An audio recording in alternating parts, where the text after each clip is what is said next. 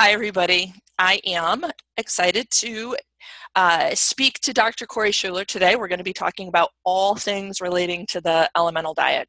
Uh, he's quite an expert, and I think that you'll find this conversation to be um, you know just really useful clinically and if you are a patient i think that you know again you're just you'll you'll still find this information to be useful and valuable to you and perhaps something you want to introduce your doctor to uh, a little background on dr schuler he is the Director of Clinical Affairs for Integrative Therapeutics and is an adjunct assistant professor the School of Health Sciences and Education at New York Chiropractic College. He practices integrative and functional medicine in the greater Minneapolis St. Paul, Minnesota area. He's a member of the Institute for Functional Medicine and the American College of Nutrition. Corey is a certified nutrition specialist, a registered nurse, licensed nutritionist, and earned a Master's of Science degree in Human Nutrition and a degree in Chiropractic Medicine. Corey has been going to school for quite a while. He's a fellow at the American Association of Integrative Medicine. Corey, uh, Dr. Schuler, welcome to New Frontiers in Fun- Functional Medicine. Thanks for having me. I appreciate it. Yes, and it's actually really nice to talk to you again. Um, I, you and I have worked in the past together, and it was really fun, and I'm sure this conversation will be no exception to that. All right, so let's just jump in. Talk to me about what an elemental diet is. Sure. Well, an elemental diet isn't new. I'm not, uh, you know, I'm not hawking a new book and a new style of eating. Um, an elemental diet has really been around for um, for decades. The 1940s is really when it started, and I'll share a little bit more about that. Um, but it was used primarily in hospital type situations. So an elemental diet was um, or is food in its elemental forms to be very honest it's uh, instead of protein in like a, a, protein shake that you might have every morning or, or whatever there's no protein in it but there's protein equivalent all of the protein that you would get from an elemental diet comes in free form amino acids as an mm-hmm. example mm-hmm. and the fats we don't use um, long chain fatty acids or or more difficult to digest fats fats usually relatively easy to digest but even that we make sure that it's a medium chain triglyceride or um, an easy absorbable fat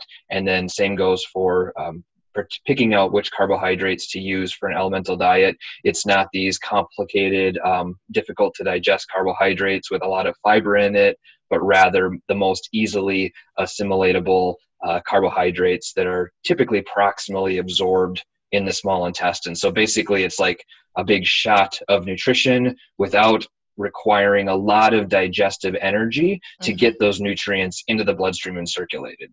Yeah, good. Okay, that's wonderful.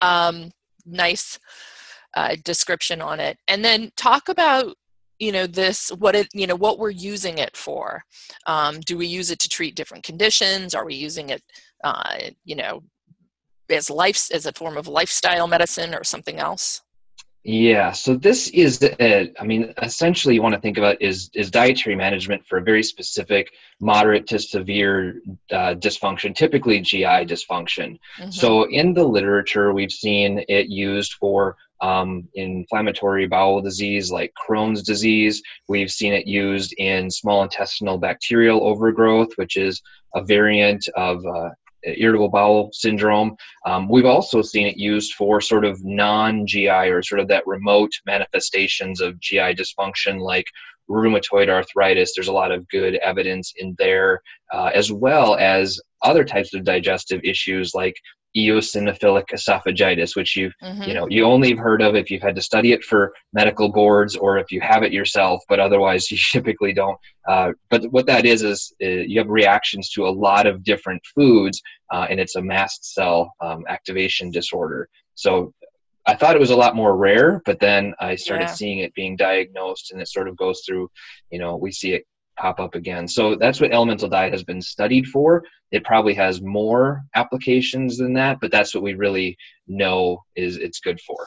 Um, it's not a you asked about it a lifestyle, so I just was going to answer that. Uh, this isn't like this isn't the new version of paleo, or it's not the Mediterranean diet. It's not something where you're like, oh, I have um, I have one of those conditions you just mentioned. I'm going to be on the elemental diet forever because it's going to make me feel good. It's not at all like that. It would be thought of more of like a procedure rather than a, a lifestyle. So we see it used anywhere between, well, one to three days in the short side of things, but um, up to like four weeks maybe at a time. It's an entirely liquid diet think of it like more of a procedure for the dietary management of those conditions. Yeah, absolutely. And so it's it's always medically supervised, and um, well, we're going to talk more about the mechanism of it or the mechanisms of it in a minute. But you know, um, it is. I, I've I've also used it for well, this EOE would fall into this, the eosinophilic esophagitis, for, but for my aller- my severely allergic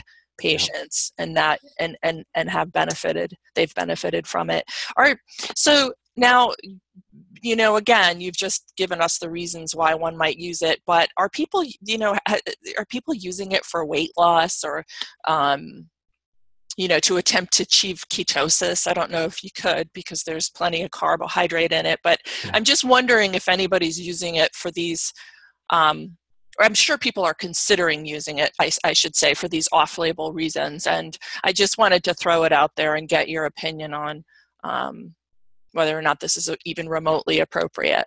Yeah, well, I'm a, I'm a simple guy, so I'm going to answer the easiest questions first. Um, it's typically not in alignment with ketogenic style eating. So I'm a big fan of using ketogenic diet um, as, a, as a great therapy for a lot of different, you know, a growing number of reasons. Mm-hmm. But this contains carbohydrates and, and easily yeah. assimilatable carbohydrates. You would, if you were in ketosis, it would take you out of ketosis. So um, it is not really, it's not designed at all for that. It's not consistent with that.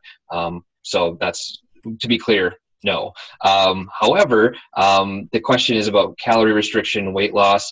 Um, I'll just back up a little bit. This is really designed for people who are are hyper metabolic. They're they're not getting enough nutrition in. They're um, not quite to the word cachexic, but they're losing weight. They can't maintain mass, and so elemental diet is really designed for, for people to maintain that mass rather than to lose it. However, with everything and, and if we kind of believe the laws of the you know the second law of thermodynamics we can probably figure out that if you wanted to manipulate calorie intake you could do this and i have uh, a couple of instances where we have used this over a period of a long long time either as a, a partial elemental diet or even a whole elemental diet to mediate those people who are um, morbidly obese. Uh, we've had people who've needed to lose well over 100 pounds, and this is something that they just have to like change their track really significantly. And so they need this sort of like pause pivot and shift.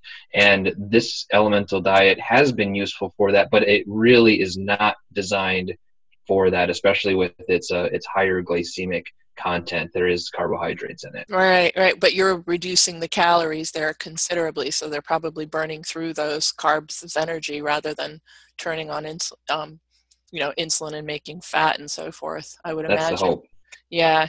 yeah boy that's interesting so there might be a place for this is has anything been published on that corey or is this an off label that is entirely off-label um, use. We just know that clinicians and I throw myself in that bucket. I was really hesitant to use it um, in that way, but then I had actually a couple come to me specifically with that question can i use this for that kind of like your and i always listen to that little voice in my head saying this isn't a coincidence. Maybe i should supervise while while we go ahead and try this.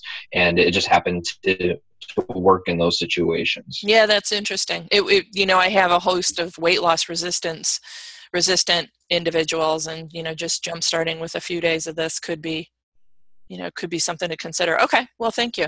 Yeah I, and, and, with that, with that, before we move on, I just want to say that if you're in a weight loss program and you're you're supervising someone doing a weight loss program, um, usually if you look at a label of an elemental diet, you'll get a little bit of a sticker shock, right? There's yeah. a fair amount of carbohydrates, so you just have to really think through all of what that means instead of having that gut reaction of, oh, there's carbohydrates in it, oh, there's simple carbohydrates in it, I can't use it for weight loss. No, what what you described, the that it's not necessarily stimulating that long-term insulin response because there's you know you have a calorie deficit. That's the way we right. need to be thinking about it but it's still that's not the that's not the intent. Well and the other thing is um, yes i get it. I get it. So we can consider it think it through but no this is not a paleo diet. Right. Right. The right. all the, the all of the macronutrients are present. Yeah. um and uh it, it, just going down this path a little bit further and then i'm going to walk i, I want to just come back to talking about using it as it's supposed to but um in you know given that obesity has been associated with microbiome dysregulation pretty you know we, i mean i know we haven't nailed down any conclusive patterns there's suggestions but giving you know this this extent of a you know almost a bowel rest you're you're you're certainly changing the microbial pattern um, as well and so you know i wonder if that's a piece of its efficacy um, you know with regard to weight loss if it's helping to augment the microbiome in a pretty radical way it certainly could be. I mean, we've looked at a couple of different thoughts on that process, right? Um, how certain antibiotics may be useful as adjunct um, you know treatments in weight loss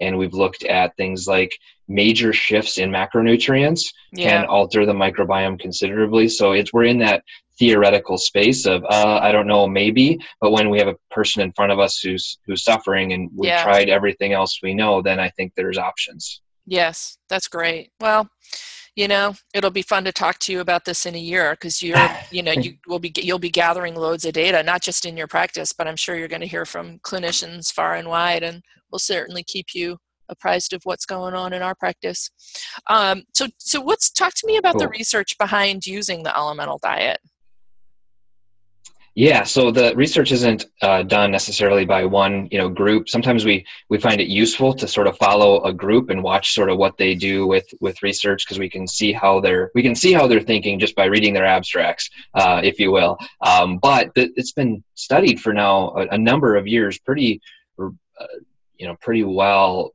But I want to just sort of up my introduction into the research is sort of scattered, and it's scattered for a reason because that's mm-hmm. the way it's coming out. Um, in I believe it was two, uh, 2000. Um, so I'm jumping right into the middle of sort of the thick of elemental diet research. Uh, in 2000, uh, Dr. Mark Pimentel out of Cedar Sinai uh, Hospital in LA found that if you could normalize microbiome um, through or normalize lactulose breath test, which is the breath test for small intestinal bacterial overgrowth, uh, IBS symptoms would reduce. And so, uh, irritable bowel symptoms, affected essentially with uh, antibiotics. And so he took it a step further and four years later published this really neat uh, article about how he took consecutive IBS patients who had a positive lactulose breath test, so they're positive for small intestinal bacterial overgrowth, and treated them with elemental diet. So they were on 100% sole food, sole nutrition, elemental diet for two weeks, and then on day 15 would measure that lactulose breath test again. And if they normalized or basically were SIBO negative, then great. They you know they won. They didn't have to continue with the with the elemental diet, and uh, we would analyze their data later. But if they were still positive with the lactulose breath test, he kept them on the elemental diet, all liquid, all elemental diet for another seven days, and then would analyze their data at the end. And so interestingly enough, he saw a pretty substantial change in the lactulose breath test, and he also saw as that lactulose breath test normalized, symptomatology normalized in these IBS patients. And so that sort of changed our direction or thought process about how to use this elemental diet. And we'll talk about mechanisms, how it works, why it works, why he went with that, and all of that. Um, but before I do that, I wanted to share just sort of the other sporadic evidence, if that's okay.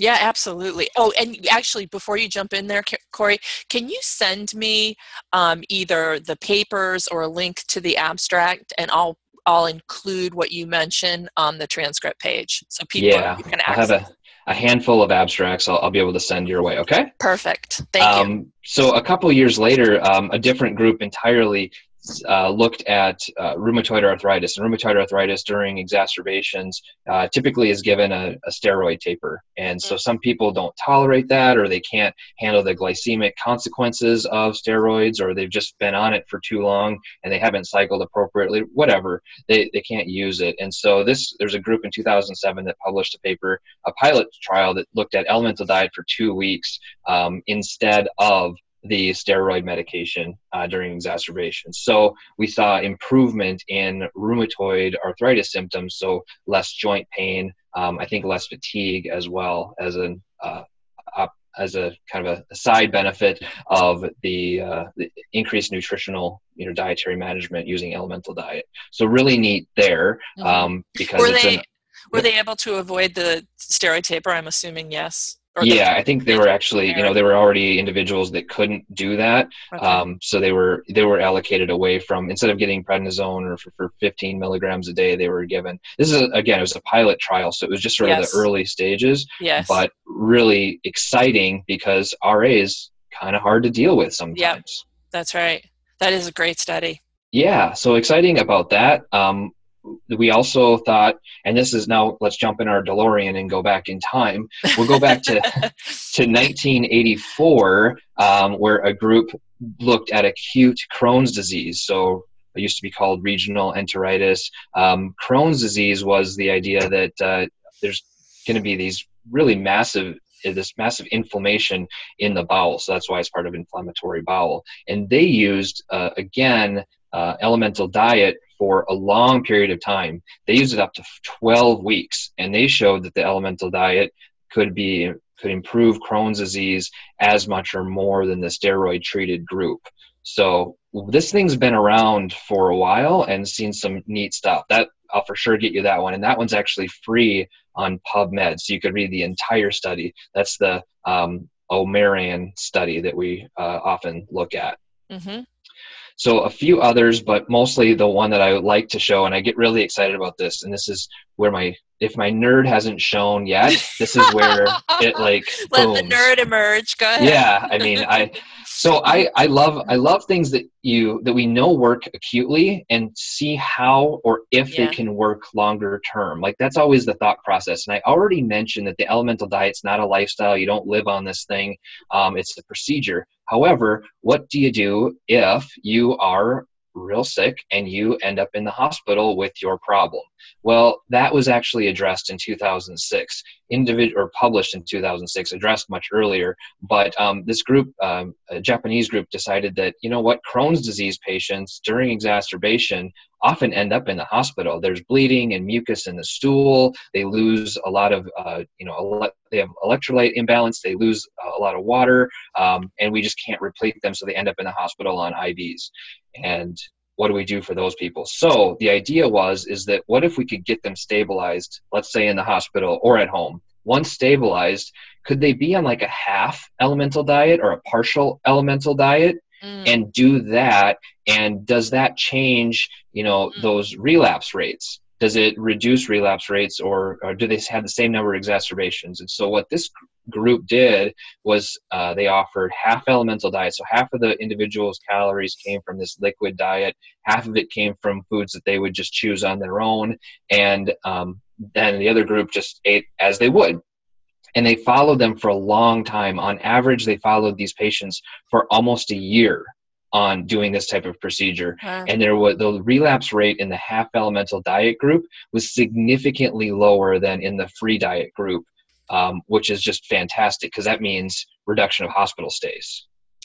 Yeah, absolutely. That it means a lot. And I mean, I'm assuming if they got to choose whatever they wanted to eat, that they might be eating actually some problem foods for them, you know, in this era of of carefully looking for either celiac or gluten intolerant or, or gluten sensitivity or you know dairy sensitivity et cetera et cetera were they if they were consuming any of those common antigenic foods those common foods we pull people with um, ibd off of um, plus using the elemental and that reduced their um, their flares to that extent i mean that's pretty remarkable. Do you follow me It is, and and what I would say, and I think that the term that we all want to gravitate towards is we're because even the people that were on the half elemental diet, they could pick their they could pick bad foods for themselves too. I know, like, I get, yeah. so we're we're reducing that antigenic load, like the total load of problem things is reduced. So that's the cool part, and that's the the term that I teach patients about. Like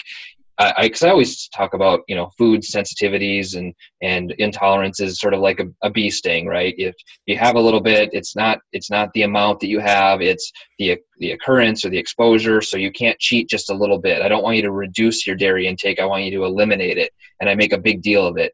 But what I learned from reading this study is I'm probably a, a, little bit wrong. I'm still going to tell that story because I want strict adherence to um, an elimination diet. Yes. But when I'm talking about long term strategies, um, reducing is better than um, than just free free diet. So that's cool. Right. God, that's so fascinating. It's great study. I will look to. I haven't I haven't seen it, so I'll like to see that reference. I'm sure a lot of people will.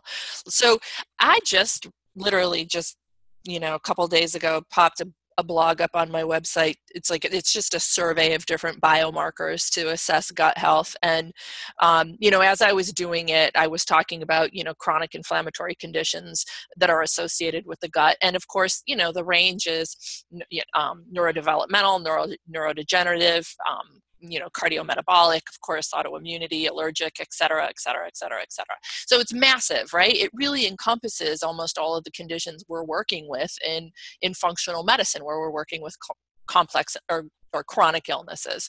Um, thus, you know, the trajectory our conversation is heading on, you know, where we're getting in there and reducing the antigenic load, as you say, and really manipulating what's going on in the gut, you know, the sort of the, the thinking with how the elemental could serve us you know is is is extremely far reaching and i am sure corey that you've thought about the application you know given that so much so many illnesses are sourced to um, the gut or a significant pathogenic piece is sourced to the gut. So anything on that? Any thought on that? Yeah i think that the that the model used for rheumatoid arthritis is really the you know yeah. that's what's interesting for me because uh, if you talk to a, a conventionally trained rheumatologist you know ra is a it's a condition it's a joint condition it happened the immune system's involved because it's autoimmune condition you talk to a functional medicine or integrative medicine practitioner and any immune system problem is a gut issue. Yes. So it makes it's so easy for us to make that leap, yes. but uh, sometimes it's harder for others. So do I see the far-reaching effects and uses of this? Uh, absolutely, and and I'm cautious because I never want to outrun my claims. Right? I never want to say, oh, we can treat this and we can do this. My some uh, one of my professions does that routinely and i try to avoid that mm-hmm. so what i like to do is stick yes. with the evidence but then also like i said that person suffering in front of me who we've done already are things that we know how to do for this is yes. one thing to reach for so i'm yep. excited Yep. Well, you can do, I mean, as long as you're paying attention and you control the duration and they're, you know, safe to embark on this, it's a, it's a therapeutic probe. You know, it's a, it's a, it's a, it can be a safe, if used appropriately, a safe therapeutic probe. And, you know, you're testing your hypotheses in a safe manner. I just think that's, that's really awesome, Corey. Um, all right, let's talk about mechanism of action or mechanisms of action yeah. and um, you know just maybe talk about some standard of care interventions like you know you for in thinking about small intestinal bacterial overgrowth using rifaximin neomycin etc so let's sort of com- let's look at the mechanism for elemental and then kind of expand it and do some comparison Sure. Uh, this is this is so cool.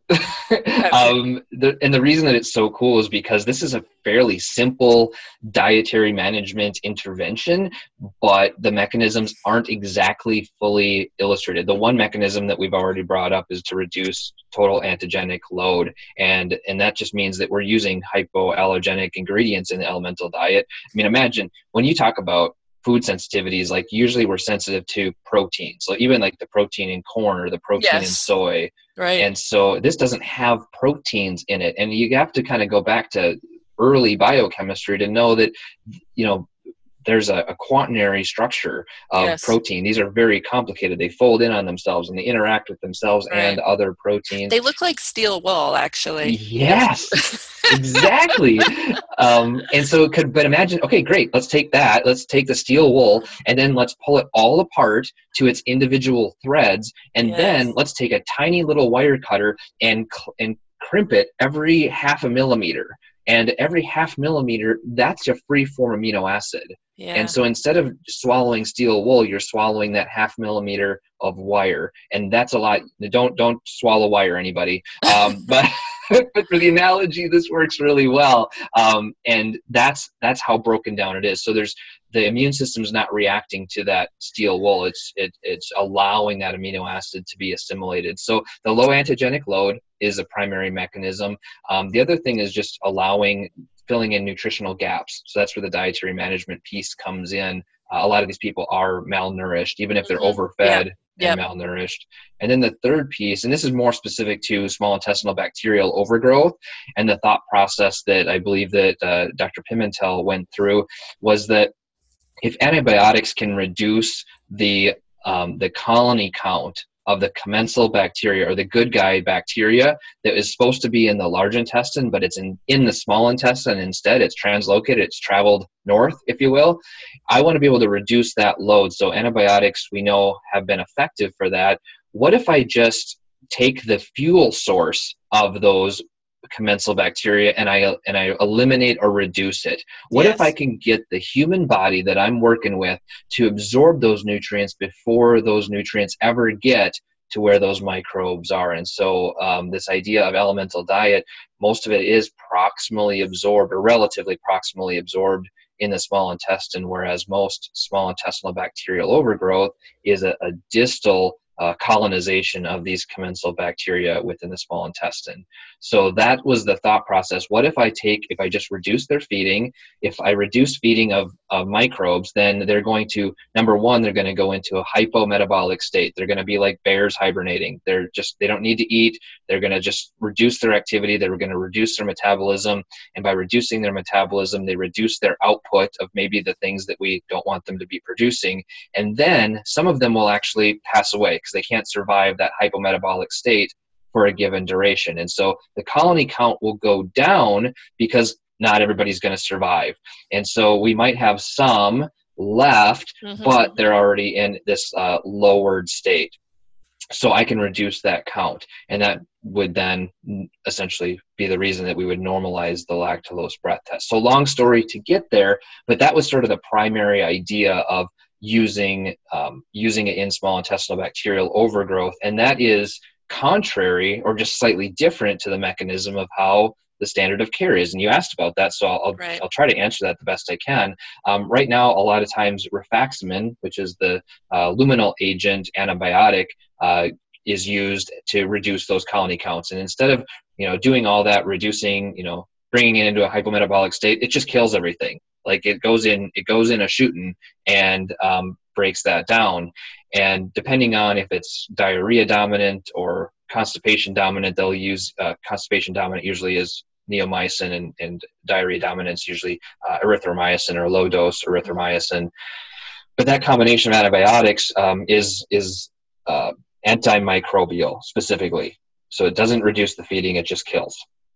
And so that requires the microbes to be active because if you put in those antimicrobials in when the uh, microbes are in a lowered or hypometabolic state, they're not going to uptake the antimicrobial stuff. They're not going to take up those killing agents. So it's a different idea. You actually want to feed the bugs when you give antibiotics, and you want to not feed the bugs when you're on the elemental diet. And so actually what we've learned or what we're learning is that they kind of can be a nice one-two punch. You can bring the you can lower the the hydrogen results you can lower the methane results pretty significantly with elemental diet for a couple weeks and then start feeding it again and you can do this really strategically by using something like partially hydrolyzed guar gum or another high fodmap food so then you increase their activity really quickly and then you hit them with the antibiotic dose so the elemental diet and then antibiotics in combination can be really fantastic And then how are you dosing the guar gum? The guar gum, I think that the studies showed five grams of, of PHGG. Are you are you using the guar gum approach? I've, I've tried it limited.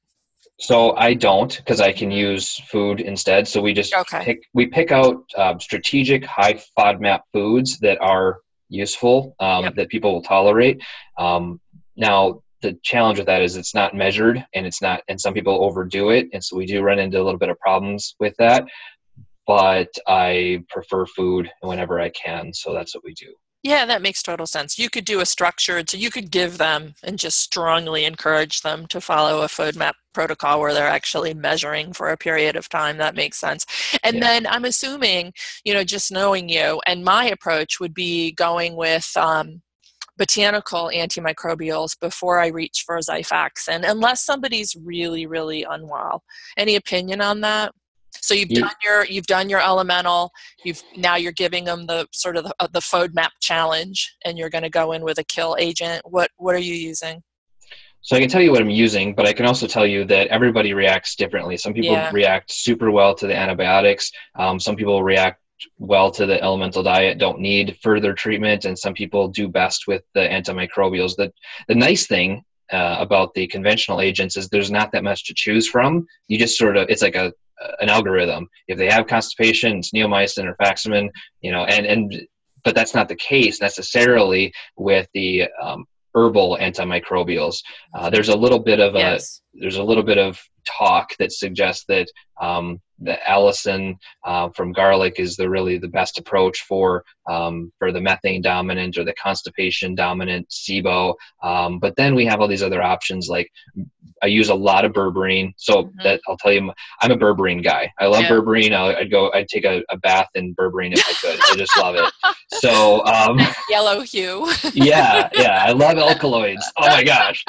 Um, so berberine's my my friend. Um, there's two versions really of berberine. One is uh, a, a variety of berberine containing uh, plants, so Oregon grape and golden seal and phellodendron, all these different plants that contain berberine and other stuff is one way I like doing it. But you can also get berberine as an isolate, and uh, it seems like the SIBO community has gotten really aggressive about uh, dosing berberine. So Yes, um. I've I've heard the the recommendation of five thousand milligrams of berberine a day, but I don't Uh-huh. necessarily know any of my patients that would tolerate that dose. So I usually recommend about two thousand and a mix of those herbs that contain berberine. So berberine's probably going to play a role right after an elemental diet, and if I can, I'll get into a little bit more um, uh, a little bit other herbs. Uh, I like neem, for example. That's been Yeah. a popular one in the SIBO community. Um, and uh, uh, I'm trying to think of other ones that I, I use well, independently. oil of oregano's been used, and Yeah, oil of oregano actually I, I find a lot of resistance to. Um, it, it's unfortunately because it's super powerful and it's really broad based, really broad spectrum, um, and I love it. And the challenge is, is that people who've already been down this path a little bit, who've maybe used oil of oregano for a long, long time, don't have the same response to it. Just like you'd have antibiotic response or resistance to it.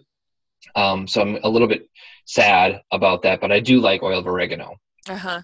Okay, so in really refractory SIBO, basically oil of oregano is probably not your friend. What are you? So in which case you're looking at neem, which I agree with you. I think it's great, or allicin and and and berberine, and you're using a berberine concentrate plus the botanicals. This is fabulous, you guys. I'll I'll make sure I pull out some of some of these pearls Dr. Schuler is sharing with us, so that you have um, you know ready access to them on the transcript page. Um, you know, I'll tell you what, it would be interesting. I you know, obviously the microbiome is changing considerably because the the breath test changes. But has anybody done baseline and follow up stool testing using Elemental? Has that been done to your knowledge? I don't know if it. I don't know if it has. And I mean, the stool test is really testing the the colonic uh, colonies, uh, not the small intestine colonies. But you so I would, think- ex- but you would expect to see an influence, wouldn't you? It's, I mean, at least a down some, a maybe a secondary influence. Maybe I mean, they're um, connected. they're they're certainly connected. They're they're very very connected. Well, and you're and you're and you're radically altering the diet. yeah, uh, you'd think that there change even if we give you know there's been studies that show small you know tiny amounts of, of probiotics 1 billion colony forming units changes the microbiome in and relevantly in the stool. So we do know that yes there's going to probably be significant changes there but it might not be the changes that we expect. So, for example, in the, at least the study that I'm uh, thinking of, the the probiotic that was fed wasn't the probiotic that we saw increases in colonies in the large intestine. It, but it does change the community yes. based on those interactions. So it's right. really complex. I don't know if it's predictable, but yeah, I think you're right. Yeah, I think you have to see some changes. I just don't haven't seen the studies on it if there are any. I mean, well, and you know, just anecdotally, I've used I've used this particular elemental diet um, in um, ulcerative colitis, mm-hmm. um, and with you know, with with great outcome. I mean, just short term nip some flares in the bud, and um, and this yeah. was on the um, descending. The descending colon was actually the actually was was really the the, the, the site of the most significant inflammation. So considerably downstream, it seemed to be useful. And um, in well, in one person, I've used it actually multiple times. I think with with with decent outcome. But in the, the the one guy I'm thinking of off the top of my head, just great. You know, just really a go-to for nipping flares in the bud. So something's happening, and it would be nice to. It would be fabulous to study it. I hope that you do. um, so talk to me about you know for practitioners who haven't used an elemental diet um, some things they should know going into it. Okay so yeah there are some things that you can do and sort of keep in mind if you're either supervising someone on elemental diet or if you're using it yourself um, just some things that we can pay attention to. So, for example, we've been talking about using uh, antimicrobials. Um, that's a common question that I get, especially in the SIBO world. Do you use the antibiotics or the antimicrobials during the elemental diet, or do you wait? So that it's a little bit mixed. I know that some people will do. They'll, they will mix it. I don't mix it just because of some of the mechanisms that we've talked about. But um, I, I think that there's rationale to do it the other way too. My preference is to separate those out. So both antimicrobials and antibiotics I would put after the fact of elemental diet. Um, probiotics in the use of there's again split decision here. Uh, some people say anytime you use antibiotics, you should be giving a probiotic. So if the treatment is to use, you know, these antibiotics or antimicrobials, we should be giving probiotics. Whereas others, especially in the SIBO community, say, you know, we should probably wait about three months to really just before we intervene and give more uh, probiotics. We don't necessarily know where they're going to colonize, so that three month waiting period after a negative test is probably where we want to land. So if there's no SIBO, but they have Crohn's or you said ulcerative colitis, or we're dealing with it from a different perspective, I think probiotics are our game um, along with or outside of elemental diet, um, but not necessarily uh, they have to be. What if somebody has a particularly pronounced nutrient deficiency? Um, well, iron. I'm assuming if they're anemic, obviously you would probably still you'd still be supporting with iron, not probably, but um, you know anything else like, like so concurrent nutrients. Concurrent nutrients or um, or uh, medications, I say if you're if you need them to sustain your status, you stay on them. And so if you're taking something, any kind of medications that you're on, and that includes natural medicines, if you need to be on them, otherwise you're going to deteriorate your condition, then you should stay on them during the elemental diet because it's just over and above the nutrients. Um, th- there's a little bit of a caveat to that. And sometimes nutrients are, especially some supplements, are carried in things that aren't the best for you and can i wouldn't say interact but they can they're antigenic. And so if you're trying to reduce the antigenic load but you're taking a, a, a, supplement that might have some antigen properties to it it sort of defeats the purpose of having this low antigen diet. So that's one thing to pay attention to. Most of the time practitioners are, are well aware they're very keen to those sorts of issues and so they can help you through that if that's uh, that's mm-hmm. what's going on. You know on that topic what about somebody you know, and we see this all the time in practice, um, proton pump inhibitor induced SIBO. I mean, are what, what I mean, are are you tapering? Are you are you going to work on tapering them off the PPI before you start, or can or get them? I guess actually getting them on the elemental and then maybe slowly tapering them off while they're on the elemental. I mean, what are your thoughts around that? You got me in a box here. There's no, there's no good way around that one. Um, it that's definitely where the art um, supersedes yeah. any sort of science. If you've already tried tapering off and you know moving from a proton pump inhibitor to an H2 um, antagonist, you're going to have some. Um, if you've already tried that and it hasn't worked, then maybe elemental diet can be used. Anytime there's a, a PPI involved, you are going to get poor absorption of certain nutrients, which I'm sure you've covered multiple times in various media. So um, I won't belabor that, but that will always be a challenge for um, for an individual. The nice thing about this is that you know the gastric acid, the hydrochloric acid that's produced, is required to help unravel those proteins and quaternary structures, and then it then relies on activation of um, uh, pancreatic enzymes. But if you're already clipping down into free form amino acids, those things don't need yes. that level of upper digestion. So, right. kind of a neat way of going about it. So it could actually be part of your whole. Yeah, I mean, I think we could actually use this for the folks who are who are struggling with tapering but but you know additionally they all present with this small intestinal bacterial overgrowth at least quite frequently yeah um, as well um, okay well you know just really useful stuff here corey. It's great.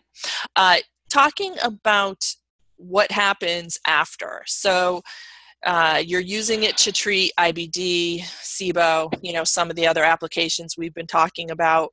Um, and and you already have with regard to SIBO talked about what happens next, and you cited some research around you know the, uh, around Crohn disease. But you've been on if somebody's been on the diet for you know a long chunk of time, two to four weeks. Um, what's the transition process? So food reintroduction is actually a, a fantastic topic, and it's one that hasn't been really tackled appropriately. We've all had our noses down on how to fix SIBO, mm-hmm. and uh, and we're managing SIBO, but we see a higher level of recurrence. And there's actually some there's a, a, a, Korean study I believe that looked at that specifically about this really high recurrence rate. Yeah. Um, and so the challenge is how do you make that work? And so uh, it has been a uh, it's a very individualized food reintroduction plan. Um, I'll share what I do just to give people sort of a, a launching off point is when somebody comes in and we're going to go down this path of using elemental diet, the first thing I have them do is make a list of their well tolerated foods, foods that they know that they don't have any reactions to. And so they list out their foods, and I say, Good, we're going to take that list, we're going to put it in our back pocket, and it's going to come back out when we're finishing up the elemental diet. And the next thing that we do is um, after the elemental diet is done, we, we do we dig it back out of our back pocket and we say, okay, we're going to use these well tolerated foods only. Don't introduce new foods, um, but you can move on to that. excuse me, half elemental diet. So you're still getting the nutrients while we transition and add more things. The goal of food reintroduction is to broaden their dietary choices, not just like well beyond what they had well tolerated before. I want them to be able to go back into society and eat regular foods and be social and all of that and right. not feel like they're isolated. So the, the usually we look at things that are high water content foods that are well tolerated. Oftentimes soups and broths, even clear liquids, are going to be useful for that. The more water content and basically the more volume um, you consume, that's going to help stimulate motility, and that's what we really need to do. We need to kick motility into yeah. gear again, so we're moving things in the right direction. Yeah. Um, so that's uh, that's the short answer. There's not a great answer to this. Those who those of us who've been doing SIBO work for a long time sort of have our ways of doing it, but that's not widely applicable. What works for patient A almost never works for patient B, and that's a frustration that uh, a lot of clinicians like myself experience. Now, let me just ask you about motility, because I meant to ask you this earlier. Um, any interventions you're using concurrently? You know, as yes. your diet for motility specifically? Yeah, so I split motility into two big sections. I say macro motility, and that's just are you pooping or do you have diarrhea? Are you, are you constipated? Um, and then the micro motility, which is harder to measure, but it, clinicians will know this term um, migrating motor complexes. We need to stimulate that neurophysiologic response, and migrating motor complexes are typically active when we're not eating. So, you know, when you eat food, you bite into a piece of food, that bolus of food makes its way from front to back in the gastrointestinal system. And so that's the macromotility. But then when you're not eating, there's also this like neurophysiological wave, this housekeeping wave that keeps right. things going in the one direction. So um, we talk a lot about in the SIBO community about prokinetic agents, and there's some really good ones out there. Um, so I like N-acetylcysteine. We talk about N-acetylcysteine for a variety of uses, but this is one that helps with that a lot. A prescription medication, low dose naltrexone, which is often popular in autoimmune type cases. Um, and there's an essential oil called D-limonene that if you dose it high enough, typically about one gram, that can be useful as a prokinetic agent. Um, artichoke, ginger, um, and then 5-HTP, which if you don't, you're not using SSRIs, can be used as a prokinetic agent. So motility is the name of the game with SIBO, not necessarily with Crohn's, ulcerative colitis, or the others, but when it comes to SIBO, we got to keep that motion going from from mouth to the other end. Yeah, perfect. Okay, and then just one other question. Um, in this area. I have so I've used the I've used elemental very short term to clean the slate, you know, for somebody in a flare. I've used, you know, in my SIBO patients up to up to a week or so.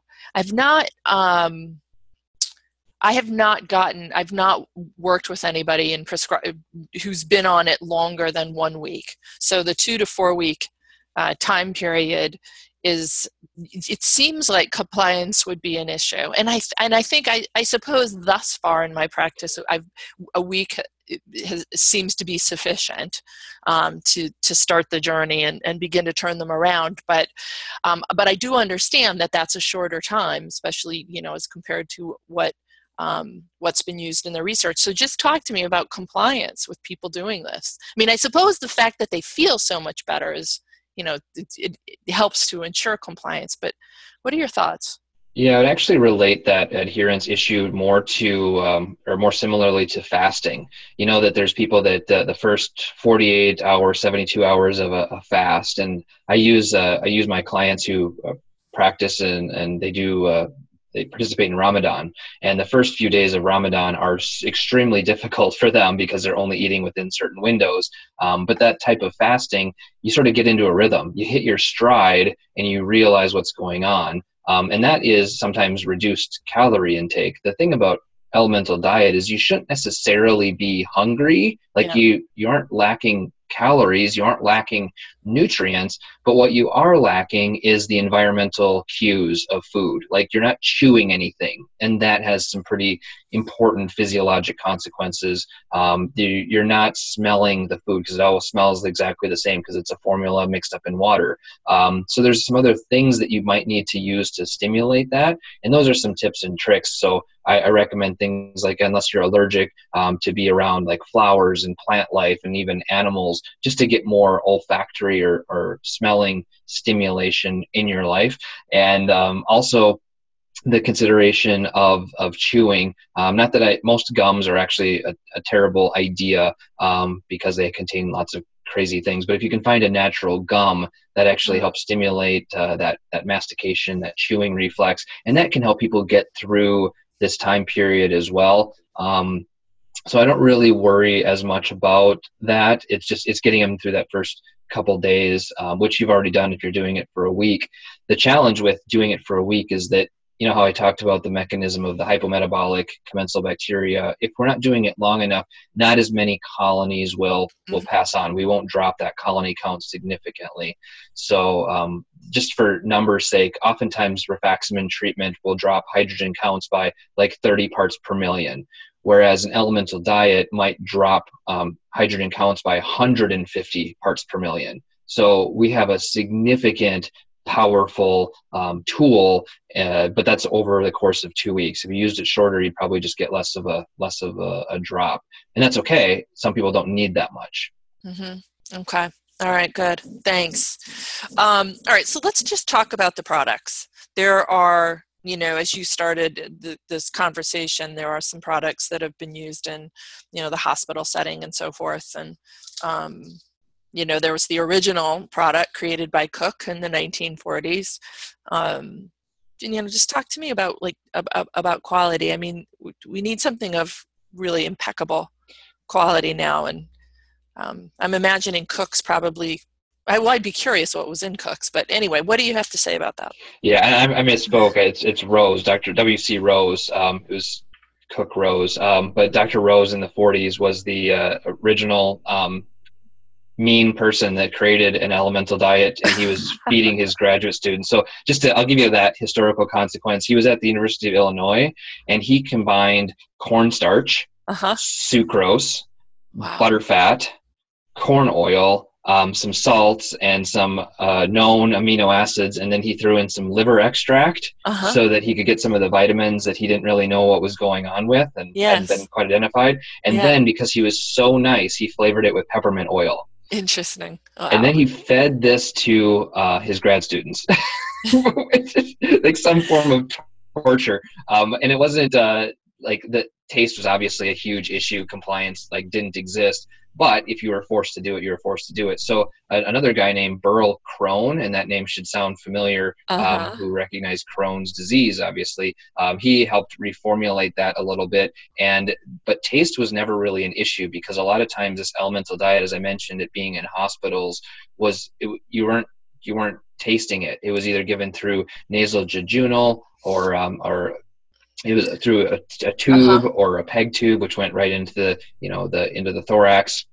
So taste wasn't as big of an issue but then as we started using it for people like oh no we're going to try to keep them out of the hospital we had to give them an ambulatory formula they could taste and, and tolerate well. And then there was one that we had to help with uh, you know taste after the fact that they left the hospital. So um, taste has become of interest as well as sort of the hypoallergenicity. Uh, that has become more of an issue. Corn syrup and, and butterfat uh, probably aren't going to be what we want to use in today's hypoallergenic society. So we have to be careful about which nutrients there are. And then we have to pick which macronutrient ratios we want. Usually, elemental diets have about um, 40 to 75% of a person's um, uh, excuse me 14 excuse, that's terribly wrong. Uh, protein protein protein um, content between about 14 and 18 percent of person's caloric needs maybe up to 20 in some um, of these formulas. But what i've done is i've looked at all the different formulas on the market and that's pretty standard. What that does is if you have if you consume 1800 calories you're getting anywhere between about 60 and 90 grams of protein equivalent um, in your elemental diet. So that's, uh, that's it's on the short side of things, but it's pretty good. You know, it's, it's a minimal amount. Mm-hmm. However, the carbohydrate and fat um, levels are all over the board depending on the, the formula you use. There are fat um, levels as high as 43% of total calories and as low as 6%. Um, now that six percent you don't really want to use for very long at all, unless that person just doesn't tolerate fat at all. But you end up with a fat insufficiency pretty quickly using that type of formula. But so fat range is uh, dramatic. The fat range is dramatic, and then the carbohydrate range is complementary to that. Usually, the carbohydrate is sort of the last thought. Uh, we want to get the right amount of protein. We want to get the right amount of fat for the condition, and then we fill in the, the carbohydrate level with whatever is left. Well you know so the but the other piece is that you know there's all the all the essential nutrients being added being supplied. I mean what are the generally speaking in your observation the quality of some of them um d- depends on your definition of quality. Um okay. most of them are made by uh, large or are uh, at least emerging um, food or uh, dietary supplement type of manufacturers. And so quality from like a there's like not microbial content or not heavy metal content that's usually all on the up and up. There's no i won't have any issues with any of the products on the market for that. But what i do have a concern with is the choice of certain ingredients like um, where where are they getting that from or not necessarily what's the original source, but have they evaluated is there remaining, if they use corn in there, is there corn proteins in my elemental diet at the end? like that would bother me. Um, so if it's free from corn, free from wheat or gluten, uh, free from soy, I want to make sure at the end of the day those are those are not in the formula anymore, if they ever were. Mm-hmm. So that's where the quality sort of uh, makes a difference. And it's interesting because all the micronutrients that we have to have in sort of perfect balance in elemental diets because we don't want to overdose or underdose anybody because we're using this exclusively for two to four weeks. Um, those each have their individual sources as well. And so there can mm-hmm. be carriers and challenges with those that uh, have some antigen potential. So, uh, from a that quality perspective, I think you have to be ultra careful and really know your manufacturer pretty well in order to have confidence that you're getting the right thing. Right, right. Well, um, I yeah, I have just been really thrilled to to have access to this particular elemental diet in my practice, and I think it's just you know, and and actually what you've offered today, Dr. Schuler, is has been helpful to me, and I'm sure it's going to be helpful to anybody who's listening to this and and either is using elemental diets. I think you've given a lot of pearls to just make our you know our application much more robust you know for taperings for, for bringing people off and how to do that you know and some of the you know some of the medications or some of the botanicals etc i mean just really soup to nuts here. You've put forward a real a, a, a lot of great ideas and i just want to thank you so much uh, for joining me. And everybody listening to the podcast again head over to the transcript page where we will have contact information um, for dr schuler we'll have links uh, we'll have all of the abstracts to the research he's mentioned. And um, you know you'll just be you'll have all of the these wonderful pearls at your at your fingertips. Thanks corey. Thanks for thank, joining me today. Thank you. Take care. All right. Bye bye